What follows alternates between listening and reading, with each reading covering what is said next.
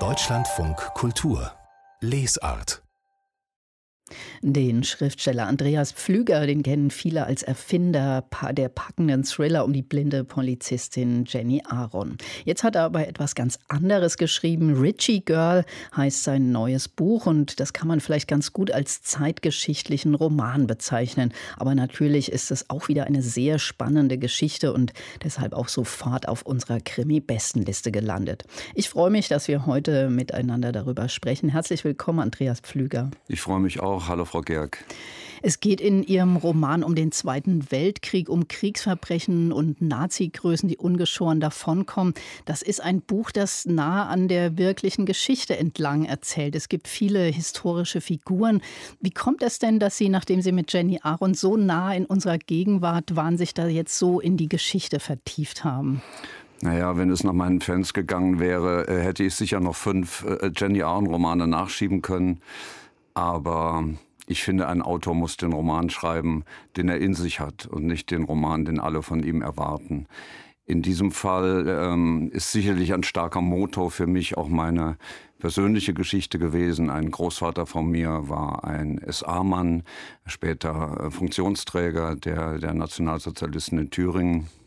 Es ist eine Sache, die mich eigentlich mein ganzes Leben lang beschäftigt hat und äh, ich habe schon das auch in zwei Dokumentarfilmen über Auschwitz aufgearbeitet und habe mit Volker Schlöndorff den neunten Tag gemacht, ein Holocaust-Drama. Und äh, nun diese Geschichte, die ähm, so ihre Initialzündung hat äh, durch die Bekanntschaft mit dem ähm, Chefhistoriker des Bundesnachrichtendienstes. Der hat auch ein Nachwort bei Ihnen geschrieben. Ja, ist mhm. mein Fachberater geworden. Bodo Hechelhammer, das ist ähm, der Mann, dem wir die Aufarbeitung der braunen Vergangenheit des Bundesnachrichtendienstes verdanken. Und er hat mir erzählt, ähm, auf welche Weise direkt nach dem Krieg äh, Nationalsozialisten ähm, von den Amerikanern angeworben wurden, äh, um in ihre Dienste zu treten. Und ähm, da habe ich sofort Feuer gefangen. Da müssen wir gleich noch ein bisschen genauer drüber sprechen. Aber ich wollte erst mal sagen, Sie haben ja eine ganz interessante Hauptfigur. Paula Blum heißt sie. Das ist eine schöne, junge, intelligente Frau. Und die äh, war in diesem Camp Ritchie. Das ist ja so ein Camp, das kennt man von den Ritchie Boys. Die ja, da waren ja Prominente wie Klaus Mann oder Stefan Heim. Äh, was haben denn, was waren das für Frauen, diese Ritchie Girls, die sich da haben ausbilden lassen? Ähm, in den USA wurde relativ bald nach dem Kriegseintritt der USA ähm, eine Einheit, äh, eine weibliche Einheit der Armee gegründet, das sogenannte Women's Army Corps. Das waren 800 Frauen, ähm, die sich freiwillig gemeldet haben und zunächst ausgebildet wurden in Fort Des Moines und später auf alle möglichen Standorte in den USA verteilt wurden. Einige dieser Frauen oder eine Einheit dieser Frauen kam auch nach Camp Ritchie in Maryland. Das waren Frauen, die nicht vorgesehen waren für den äh, Dienst an der Waffe und für, den Kampf an der Front, sondern äh, man wollte sie einsetzen als äh, Übersetzerinnen, als ähm, natürlich solche klassischen Frauenberufe der Zeit Köchinnen und Wäscherinnen und was weiß ich alles für die Army. Aber es waren auch Automechanikerinnen dabei und auch Frauen zum Beispiel, die die Männer geschult haben im Instrumentenflug, äh, die äh, Piloten von, von Bombern.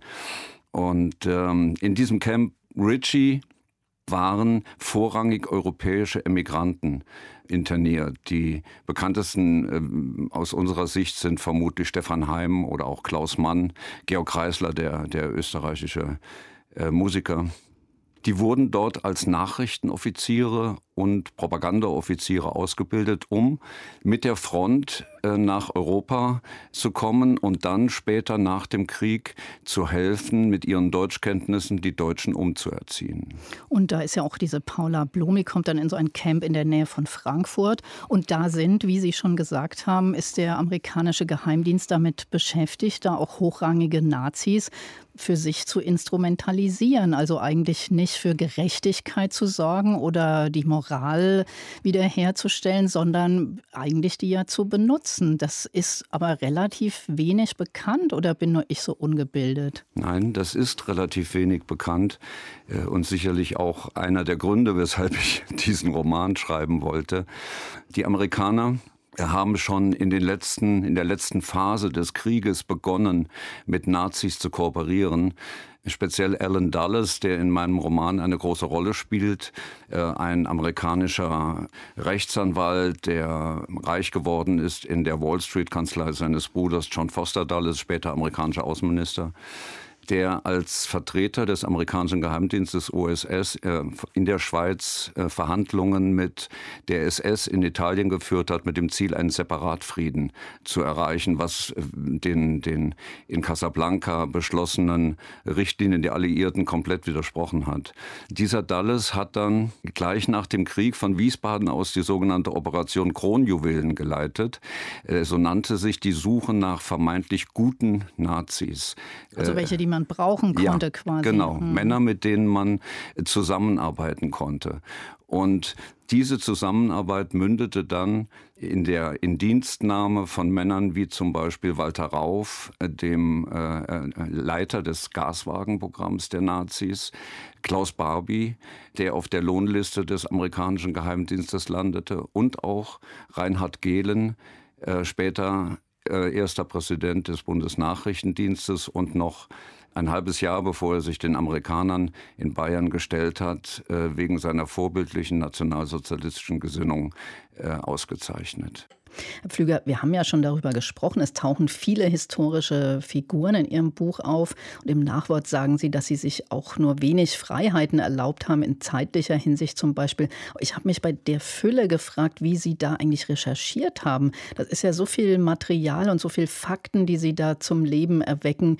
Wie haben Sie da gearbeitet? Na, zum einen hatte ich mich ja schon zuvor, roundabout 30 Jahre, mit dem Thema Nationalsozialismus und Shoah beschäftigt. Also ich äh, hatte schon ein profundes Grundwissen, was diese Dinge angeht. Zum anderen hat natürlich diese Zusammenarbeit mit Bodo Hechelhammer äh, vom BND geholfen, der äh, mir Zugang zu Materialien verschafft hat und der auch die nötige Literatur kannte, die man dazu intus haben muss. Und dann war ein ganz großer Glücksfall, dass ich bekannt wurde mit einem Heimatforscher aus Oberursel, also dem Ort, wo mein Camp angesiedelt war. Und dieser Heimatforscher, Manfred Kopp, ein sehr alter Mann, aber hellwach im Kopf, hatte nach seiner Pensionierung aus eigenem Antrieb heraus begonnen, die Geschichte, die Historie dieses Ortes dem Vergessen zu entreißen. Und er hat dazu ein umfangreiches Archiv, äh, zu dem ich Zugang bekam. Und äh, natürlich müssen Sie wahnsinnig viel lesen, wenn Sie so etwas recherchieren. Also speziell die Art und Weise, wie diese Geheimdienste gearbeitet haben nach dem Krieg, war mir so nicht bekannt. Oder auch die Verflechtungen der amerikanischen äh, Wirtschaft und, und Industrie mit dem Nazireich kannte ich in dieser Größenordnung nicht. Und es bringt notgedrungen mit sich, dass man relativ wenig mit Menschen zu tun bekommt, denn ihnen gehen die Zeitzeugen aus, äh, was nun ähm, einen Roman angeht, der zwischen 1933 und 46 spielt. Aber Sie müssen schon immer eigentlich ein akribischer Rechercheur sein. Auch bei Jenny Aaron habe ich mich das schon gefragt, wie sie sich in diese Welt des Blindseins so hineingearbeitet, in, in diese ganzen Polizei-Interna. Haben Sie da so ein bisschen was Manisches, wenn Sie da am Arbeiten sind? Ich glaube, dass manisch noch ein Euphemismus ist. Also ich, ich bin ein absoluter Recherche-Junkie. Meine Romane leben sehr stark äh, von der Recherche. Äh, das gilt für diesen Roman genauso wie für die, die ich zuvor geschrieben habe, obwohl sie ganz andere Themen hatten. Ich tue das zum einen, weil ich ein chronisch neugieriger Mensch bin. Ich finde, Recherche ist ein hochspannendes Thema. Ich habe das Glück, dass ich äh, einen Beruf habe, der es im Laufe vieler Jahre mit sich brachte, äh, dass ich über fast alles etwas weiß. Es gibt ein paar Bereiche, über die ich richtig etwas weiß, aber über fast alles weiß ich ein bisschen. Meine Frau sagt äh, über mich gerne, du bist der Meister des perfekten Halbwissens. Und haben wir was gemeinsam, glaube ich. Aber Sie haben auch Spaß dabei, hatte ich den Eindruck. Also zum Beispiel hat diese Paula, die kennt ja die gesamte intellektuelle Elite dieser Zeit in ihrem Buch. Die ist mit Klaus Mann per Du, mit Graham Greene hat sie, glaube ich, ein Techtelmechtel gehabt und so weiter. Das ist eine endlose Liste. Und da hatte ich den Eindruck, das hat Ihnen auch Spaß gemacht gemacht, das da einzubauen? Das hat mir ganz großen Spaß gemacht mit den berühmten Persönlichkeiten in diesem Roman, der äh, tatsächlich, man könnte auch noch Richard von Weizsäcker nennen oder, oder Stan Lee, den Erfinder von Spider-Man und ähm, solche Leute, ist es so gewesen, dass ich mir das nicht vorgenommen hatte von Anfang an, sondern die Recherche brachte es mit sich, dass diese Menschen plötzlich da waren und ich sie faszinierend fand. Und dann habe ich sie in den Roman genommen, weil sie sich hineingedrängt haben in, in diesen Roman. Und ähm, es funktioniert so ein bisschen wie bei äh, Forrest Gump. Die meisten dieser Menschen kennt man noch gar nicht zu dem Zeitpunkt, äh, in dem sie auftreten bei mir. Zum Beispiel Richard Nixon oder, oder Henry Kissinger. Ich beschreibe sogar den Moment, wo Kissinger und Nixon sich das erste Mal sehen vor dem IG Farbenhaus in Frankfurt. Und Kissinger kann gar nichts anfangen mit Nixon. Er weiß nicht, wer das ist. Und äh, er sagt, für mich sieht er aus wie ein Vertreter für Unkrautvernichtungsmittel.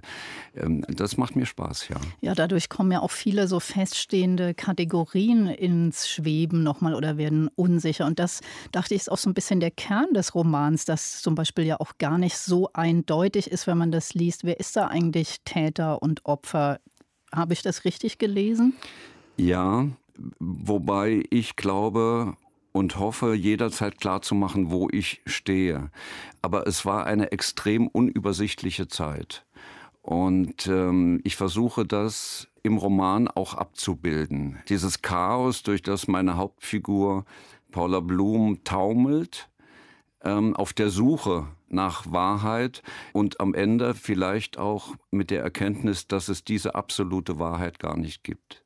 Und es steht ja auch so die Frage im Raum, ob das legitim ist, mit Tätern zusammenzuarbeiten für einen besseren Zweck. Das ist ja auch was, was wir in der heutigen Zeit immer noch sehen. Stichwort ja. Taliban und Amerikaner, oder? Ja, das ist äh, etwas, äh, das hochaktuell ist. Und äh, für mich gibt es nichts, das das rechtfertigen könnte sicherlich war für mich auch ein Grund, diesen Aspekt der Geschichte so stark zu machen, dass ich vor vielleicht zehn Jahren mal auf einem Podium gesessen habe mit Gesine Schwan zu einem ganz anderen Thema. Ging es um Solidarność in Polen, hatte einen Film darüber gemacht und mich mit ihr erbittert gestritten habe um die Frage, ob wir in Deutschland die Entnazifizierung hingekriegt haben oder nicht. Und ich habe damals steif und fest behauptet, wir haben das ganz toll hingekriegt im Vergleich zu anderen Ländern.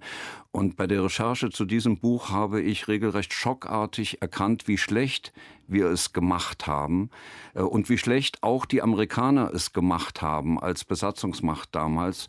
Und äh, die Fehler, die damals begangen wurden, haben noch weit in die 60er und 70er Jahre in unser Land hineingeragt. Und das wollte ich erzählen. Also viele neue Erkenntnisse und man wird dabei bestens unterhalten. Danke, Andreas Pflüger, für dieses Gespräch. Vielen Dank, Frau Gerg. Und der Roman, über den wir gesprochen haben, ist unter dem Titel Richie Girl beim Surkamp Verlag erschienen und er ist auch in diesem Monat auf unserer Krimi-Bestenliste.